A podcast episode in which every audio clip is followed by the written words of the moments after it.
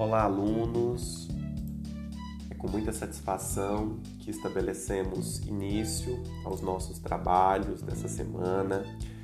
Você, aluno, você, aluna do nono ano do Colégio Estadual da Polícia Militar, Unidade José Carrilho, aqui vos fala o professor Rafael Alves, oportunizando a vocês uma reflexão sobre o gênero conto na M2 do terceiro ciclo nós iremos trabalhar com essa tipologia textual. No GR8, eu coloquei material de apoio que vocês poderão consultar sempre que tiverem dúvidas, sempre que houverem a necessidade de sistematizarem esse saber, né? E, claro, pensando na nossa verificação de aprendizagem no dia 16 de novembro, né? Então, daqui duas semanas, nós estaremos realizando a M2 do terceiro ciclo. Pois muito bem, pensando o gênero conto, eu coloquei a expressão clara e fatídica, né? Quem conta um conto aumenta um ponto, a perspectiva de que o conto ele traz esse apego à oralidade, esse traçado à palavra falada, né?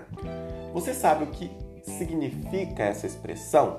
Narrar um caso ou fato com exagero, aumentando a história, partir de contação de história, desenvolvendo a capacidade criativa, inventar algo mais interessante para uma história, visando despertar o interesse do outro. Então, frequentemente, o contar um conto e aumentar um ponto está atrelado à criatividade, ao aspecto de que é, o interlocutor ele amplifica essa ideia, né? ele dilata esse conceito ele, é, por sua vez, faz com que se construa nitidamente uma percepção criativa sobre a língua e sobre os mecanismos que a compõem. Né?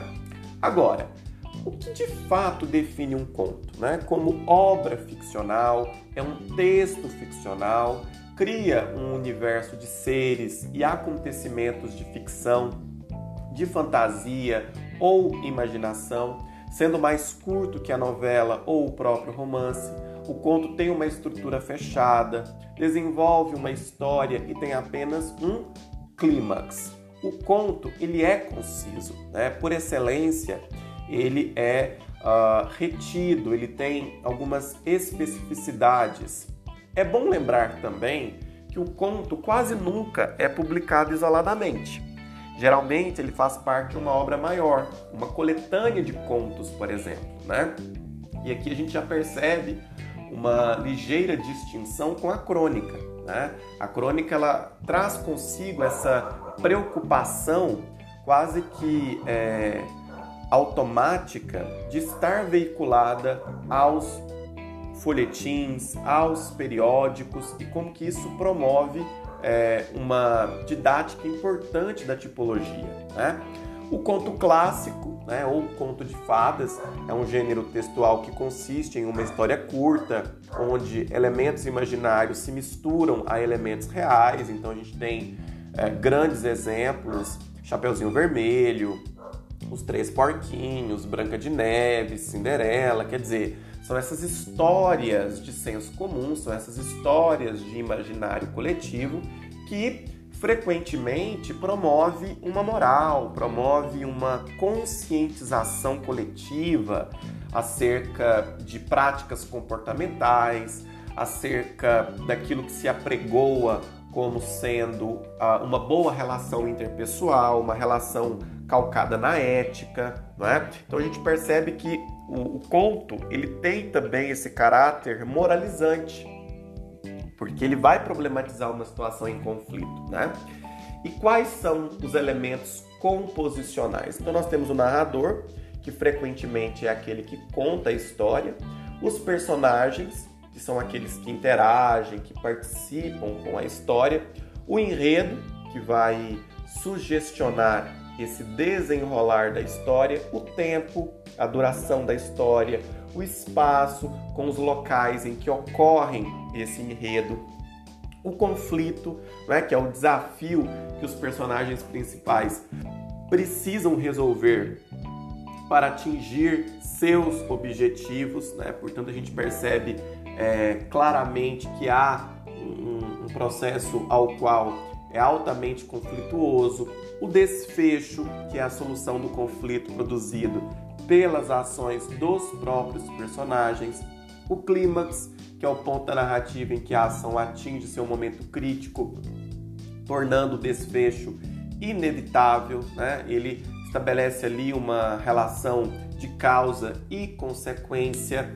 As principais características: concisão, linguagem clara e direta, precisão, curta duração temporal, brevidade, é uma narrativa curta e linear, densidade concentrada em uma única ação, poucas personagens, ações situadas em geral num só espaço. Esses eixos que aparecem aqui são de suma importância para que o texto ele ah, adquira um status de texto dentro das especificidades do próprio gênero, né? Apresenta apenas uma célula dramática, portanto, o conflito ele se estabelece envolvendo apenas alguns personagens. Né? Esses poucos personagens intervêm na narrativa, cenário limitado, espaço restrito, espaço de tempo curto, diálogos sugestivos que permitem mostrar os conflitos entre as personagens, essa ação reduzida ao essencial, a um só conflito, narrativa objetiva por vezes não havendo quaisquer descrições. A habilidade com as palavras é muito importante, principalmente para se utilizar de alusões ou sugestões frequentemente presentes nesse tipo de texto. Né? O que nós percebemos é que há ali uma tentativa de materializar esse conflito, de solidificá-lo, por assim dizer, certo?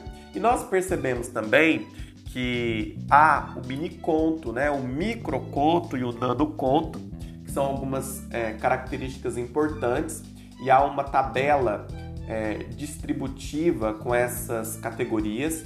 Coloquei a título de curiosidade, né, para que vocês se deparem com os exemplos de nanoconto, é, esses aforismos que circundam na rede social.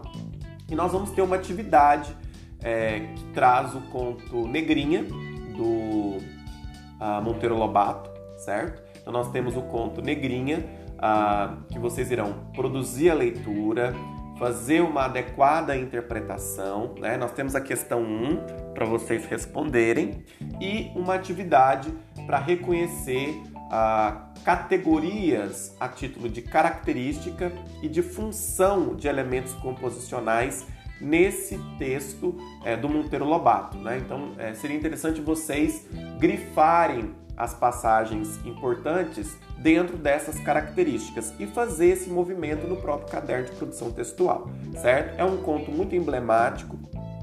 Vocês irão perceber que ele traz um aspecto importante para pensar desigualdade e para pensar questões atreladas ao aspecto étnico-racial, portanto, é, leiam com essa perspectiva né? e produzam a atividade destacando quais são as características e as funções é, por meio dos elementos composicionais, certo? Qualquer dúvida, qualquer dificuldade, nós temos os horários de atendimento que vocês podem estar entrando em contato, né? Sempre que possível, o faça eu terei imenso prazer em ah, colaborar e solidificar esse ensino-aprendizagem, certo? E no mais, coloco-me à disposição.